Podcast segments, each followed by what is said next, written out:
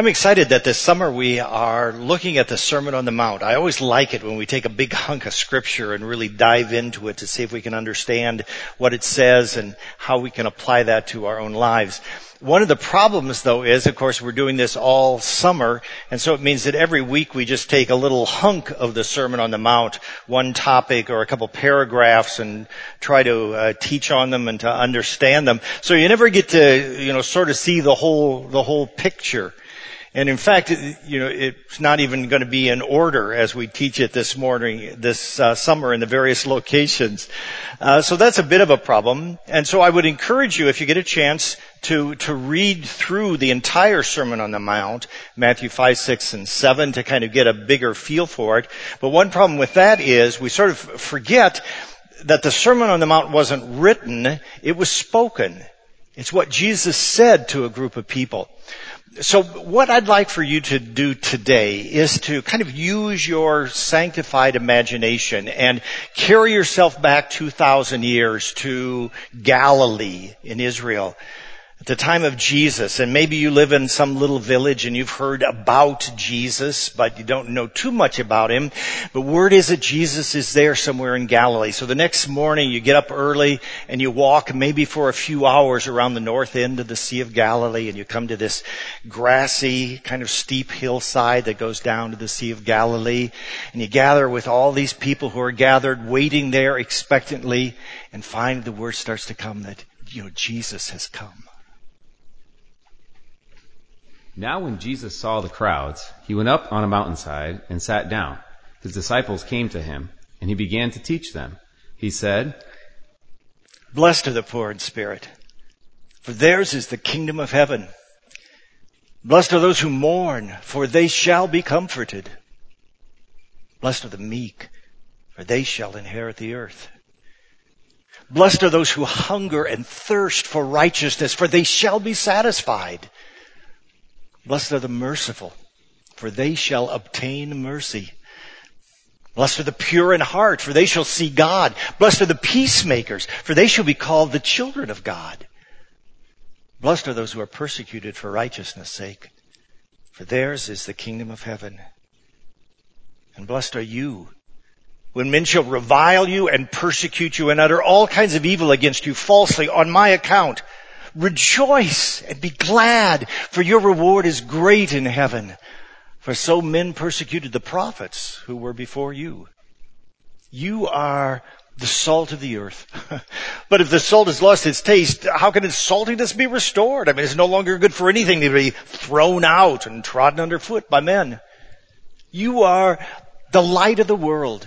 I mean, a city set on a hill cannot be hid nor do men light a lamp and, and put it under a bushel, but on a stand. And it gives light to all those in the house. Let your light so shine before men that they may see your good works and give glory to your Father who is in heaven. Think not that I've come to abolish the law and the prophets. I have not come to abolish them, but to fulfill them. For truly I say to you, till heaven and earth pass away, not a, not an iota, not a dot will pass from the law until all has been accomplished. Whoever then relaxes the least of these commands and teaches men so shall be called least in the kingdom of heaven. But he who teaches them and does them shall be called great in the kingdom of heaven. For I tell you, unless your righteousness exceeds that of the scribes and the Pharisees, you will never enter the kingdom of heaven. You've that it was said, you shall not kill, and whoever kills shall be liable to judgment. But I say to you, whoever is angry with his brother shall be liable to judgment. Whoever insults his brother shall be liable to the council, and whoever says, you fool, shall be liable to the hell of fire. So, if you're bringing your gift to the altar, and there remember that your brother has something against you, Leave your gift there before the altar and go. First, be reconciled to your brother. Then come and offer your gifts. Make peace quickly with your accuser while you're going with him to court, lest your accuser hand you over to the judge and the judge to the guard and you be thrown in prison. Truly, I tell you, you will never get out until you have paid the last penny. You've heard that it was said to the men of old, you shall not commit adultery. But I say to you that anyone who looks at a woman lustfully has already committed adultery with her in his heart. So if your right eye causes you to sin, pluck it out, throw it away. It would be better for you to lose one of your members than that your whole body go into hell. If your right hand causes you to sin, cut it off and throw it away. It would be better for you to lose one of your members than that your whole body go into hell. It also said, whoever divorces his wife, let him give her a certificate of divorce. But I say to you, whoever divorces his wife, except on the ground of unchastity, makes her an adulteress, and whoever marries a divorced woman commits adultery. You've heard that it was said, you shall not swear falsely, but shall perform to the Lord that which you have sworn. But I say to you, swear not at all. Either by heaven, for that's God's throne, or by the earth, for that is God's throne, or, or by his foot, by, by Jerusalem, for that is the city of the great king. And do not swear by your own head, for you cannot make one hair white or black. What you say be simply yes or no. Anything more than that comes from evil. You've heard that it was said, an eye for an eye and a tooth for a tooth. But I say to you, do not resist one who is evil. But if anyone would strike you on the right cheek, ow, turn to him the other also. And if anyone would sue you and take your coat, give him your cloak as well. If anyone forces you to go with one mile, go with him two miles. Give to him who begs from you, and do not refuse him who would borrow from you. You've heard that it was said, you shall love your enemies, love your neighbors, and hate your enemies. But I say to you, love your enemies and pray for those who persecute you, that you may be children of your Father who is in heaven. For he makes his sun to rise on the just and on the unjust, and sends his rain on the evil and on the good. For if you love only those who love you, what reward have you? I mean, do not even the tax collectors do the same? And if you salute only your brethren, what more are you doing than others? Do not even the Gentiles do the same? You therefore must be perfect, even as your heavenly Father is perfect. So beware of practicing your piety before men in order to be seen by them. For then you'll have no reward from your Father who is in heaven. Thus, um, when you give alms, sound no trumpet before you, as the hypocrites do in the synagogues and on the streets, that they may be praised by men. Oh, truly I tell you, they have their reward. But when you give alms, don't let your left hand know what your right hand is doing, that your alms may be in secret, and your Father who sees in secret will reward you. And when you pray, do not be like the hypocrites, for they love to stand and pray in the synagogues and on the street corners, that they may be seen by men. Truly I say to you, they have their reward. But when you pray, go into your room and shut the door and pray to your Father who is in secret. And your Father who hears in secret will reward you. and in praying, do not be like the hypocrites because they, with their many words, they think that they will be heard by piling up many words. Do not be like them. For your heavenly Father knows what you need before you ask Him. Pray then like this.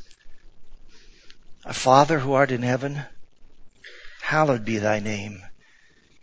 Thy kingdom come, thy will be done on earth as it is in heaven. Give us this day our daily bread and forgive us our debts as we forgive our debtors. And lead us not into temptation, but deliver us from evil. For if you forgive men their trespasses, your heavenly Father will also forgive your trespasses. But if you do not forgive men their trespasses, neither will your heavenly Father forgive your trespasses.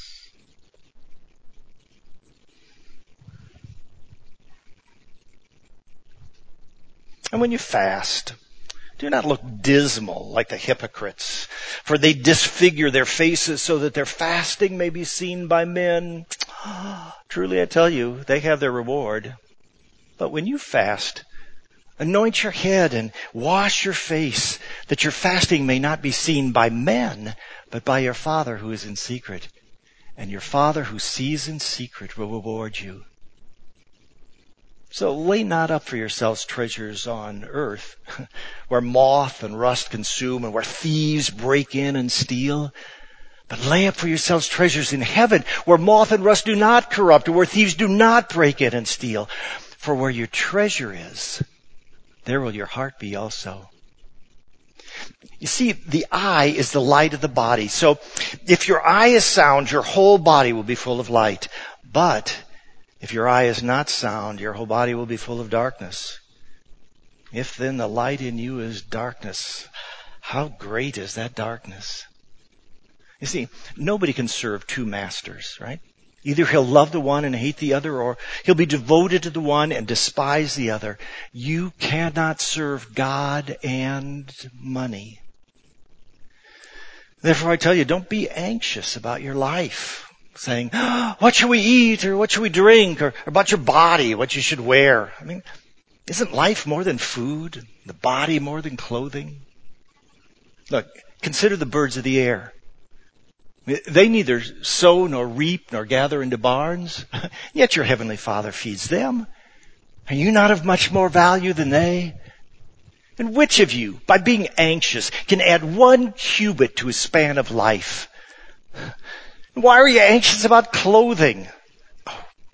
Consider the lilies of the field, how they grow. I mean, they neither toil nor spin. Yet I tell you, Solomon, in all his glory, was not arrayed like one of these. But if God so clothes the grass of the field, which today is alive and tomorrow is cast into the oven, will he not much more clothe you, O ye of little faith? Therefore, don't be anxious saying, oh, what should we eat or what should we drink or oh, what should we wear? For the Gentiles seek after all those things. Your heavenly Father knows that you need them all. But seek first His kingdom and His righteousness and all these things will be yours as well. Therefore don't be anxious about tomorrow. Let tomorrow be anxious for itself. Let the day's own troubles be sufficient for the day. Judge not, that you be not judged. For with the judgment you pronounce, you will be judged, and the measure you give will be the measure you get. Why do you see the speck that is in your brother's eye, and don't see the log that is in your own eye? Or how can you say to your brother, oh here, let me take the speck out of your eye, when there's a log in your own eye? You hypocrite! First, take the log out of your own eye then you will see clearly to take the speck out of your brother's eye. Do not give dogs what is holy. Do not cast your pearls before swine, lest they trample them underfoot and turn and attack you. So ask, and it will be given you. Seek, you will find. Knock, and it will be open to you. For everyone who asks receives, and he who seeks finds, and to him who knocks it will be opened. For which man of you, if, if his son asks for bread, would give him a stone, or, or if he asked for a fish, would give him a serpent? If you then, who are evil, know how to give good gifts to your children, how much more will your Father in heaven give good things to those who ask him? So whatever you wish that men would do for you, do so for them. This is the law and the prophets. So enter by the narrow gate, for the gate is wide and the way is easy that leads to destruction, and those who enter by it are many. But the gate is narrow, and the way is hard that leads to life, and those who find it are few. So beware of false prophets who come to you in sheep's clothing, but inwardly they are ravenous wolves. You'll know them by their fruit. I mean, are grapes gathered from thorns or figs from thistles? So every sound tree bears good fruit, but the bad tree bears evil fruit. I mean, a sound tree cannot bear bad fruit, nor can an evil tree bear good fruit. And every tree that does not bear good fruit is cut down and thrown into the oven. And thus you will know them by their fruits. You see, not everyone who says to me, Lord, Lord, will enter the kingdom of heaven, but he who does the will of my Father who is in heaven. On that day many will say to me, Lord, Lord, did we not prophesy in your name and cast out demons in your name and do many mighty works in your name? And I will say to them, I never knew you. Depart from me, you evildoers. Whoever then hears these words of mine and does them will be like, like a wise man who, who built his house upon a rock. And the rains came and the floods rose and the winds blew and beat against that house, but it did not fall because it was founded on a rock. But everybody who hears these words of mine and does not do them is like a foolish man who built his house on sand. And the rains came, the floods rose, and the winds blew and beat against that house, and it fell. And great was the fall of it. When Jesus had finished saying these things, the crowds were amazed at his teaching, because he taught as one who had authority, and not as their teachers of the law.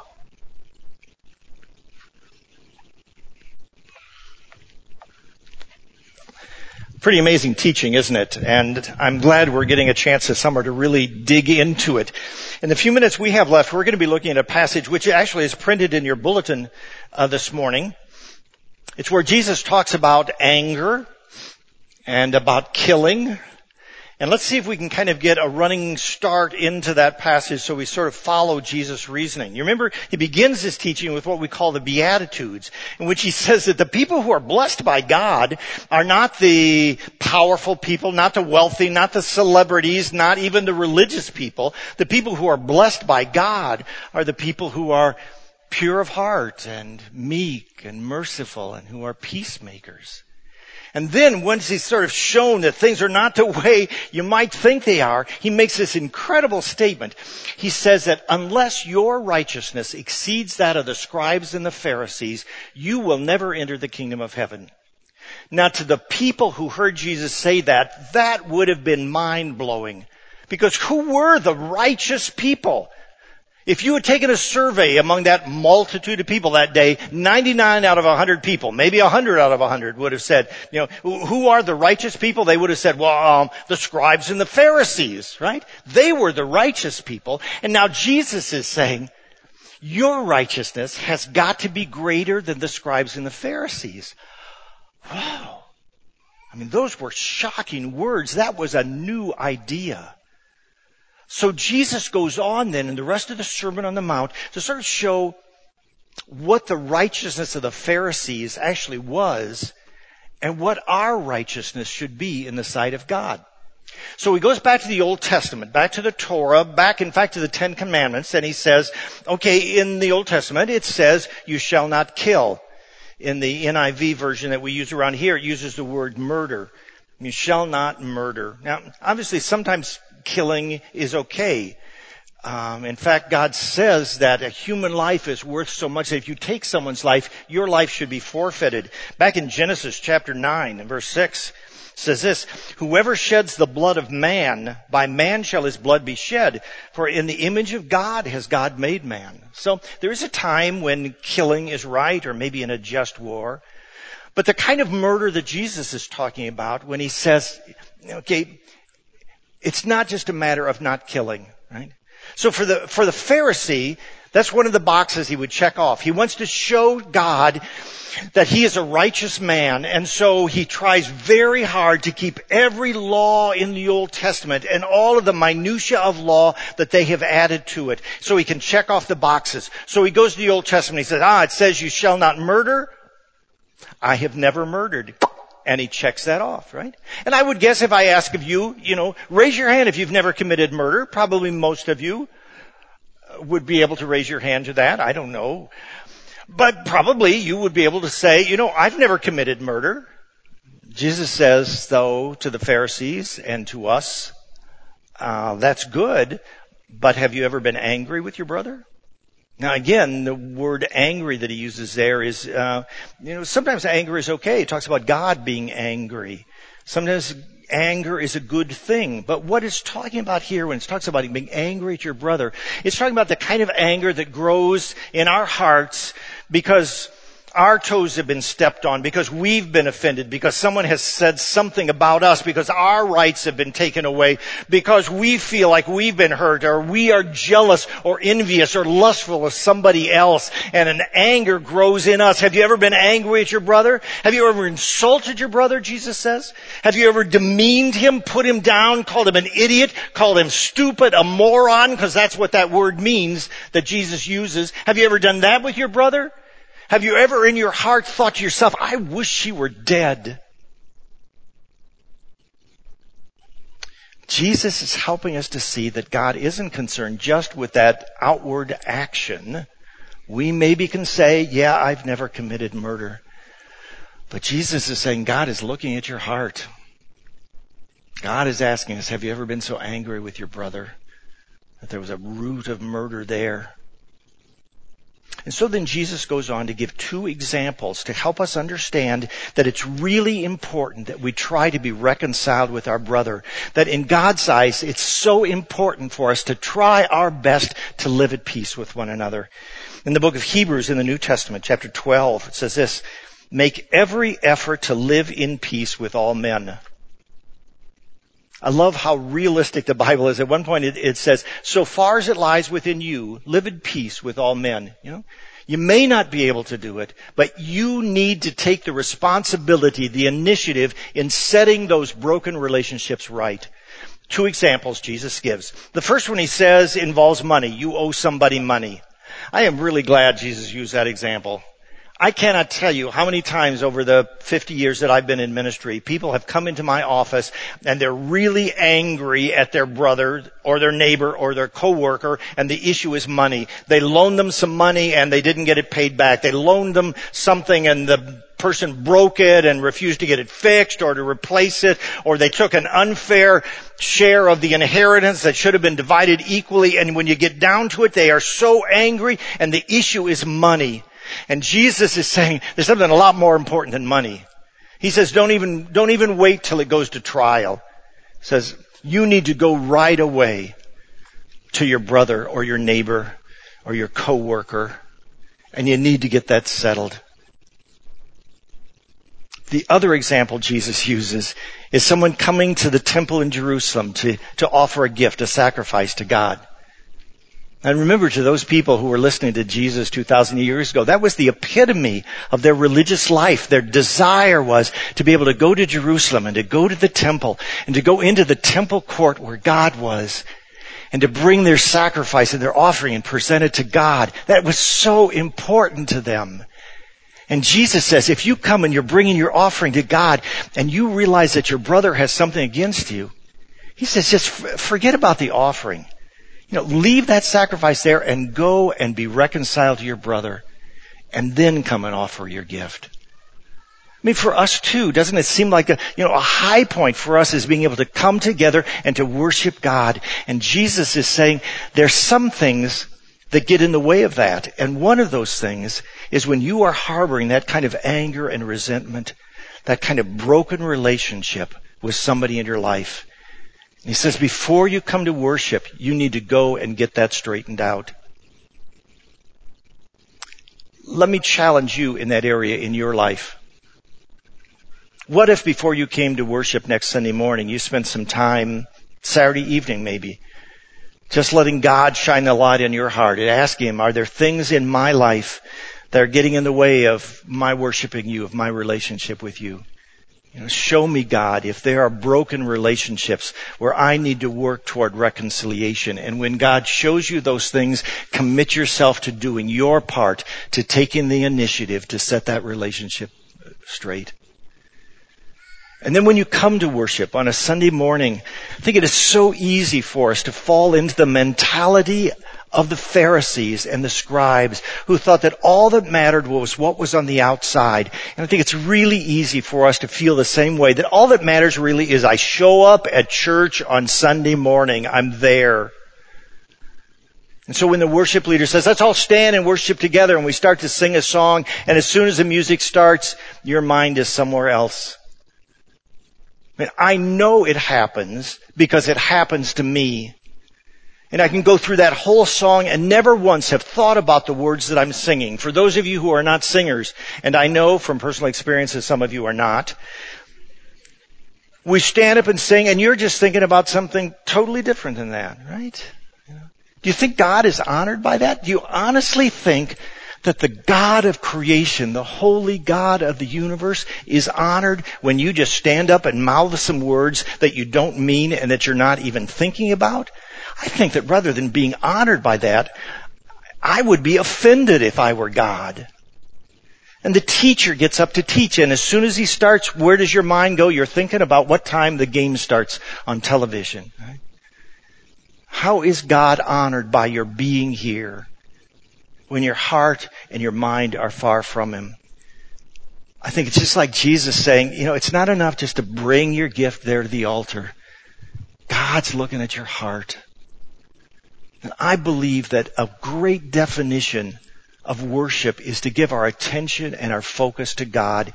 And it doesn't just happen. You have to be very intentional about it. So I would encourage you as you come next week, as we continue our worship this morning, to ask God to help you to focus on Him and to give Him the praise and worship that He deserves. In just a few minutes, we're going to be celebrating communion together. What a great and appropriate time for us to do that very self-examination that I've just been talking about. What if during those quiet moments you could say to God, God, show me the things in my life that are getting in the way of my relationship with you, which are blocking the kind of spirit led and filled worship that I would like to give you. Confess those things that God brings to mind. Resolve in your heart with the help of God to set right those relationships with broken, that have been broken for the sake of that other person, for the sake of your own soul, and for the sake of your relationship with God. Let's take a moment to, to pray to God right now. God, we confess to you that it's easy for us to feel pretty self-righteous because there's a lot of stuff like murder that we've never committed. But when we realize you look at our hearts and our attitudes, um, that's when you begin to step on our toes a little bit and we feel in our hearts convicted. And so I, I would ask for myself and for these friends that you would shine the light of your love upon our lives and help us to see those things that need to be changed.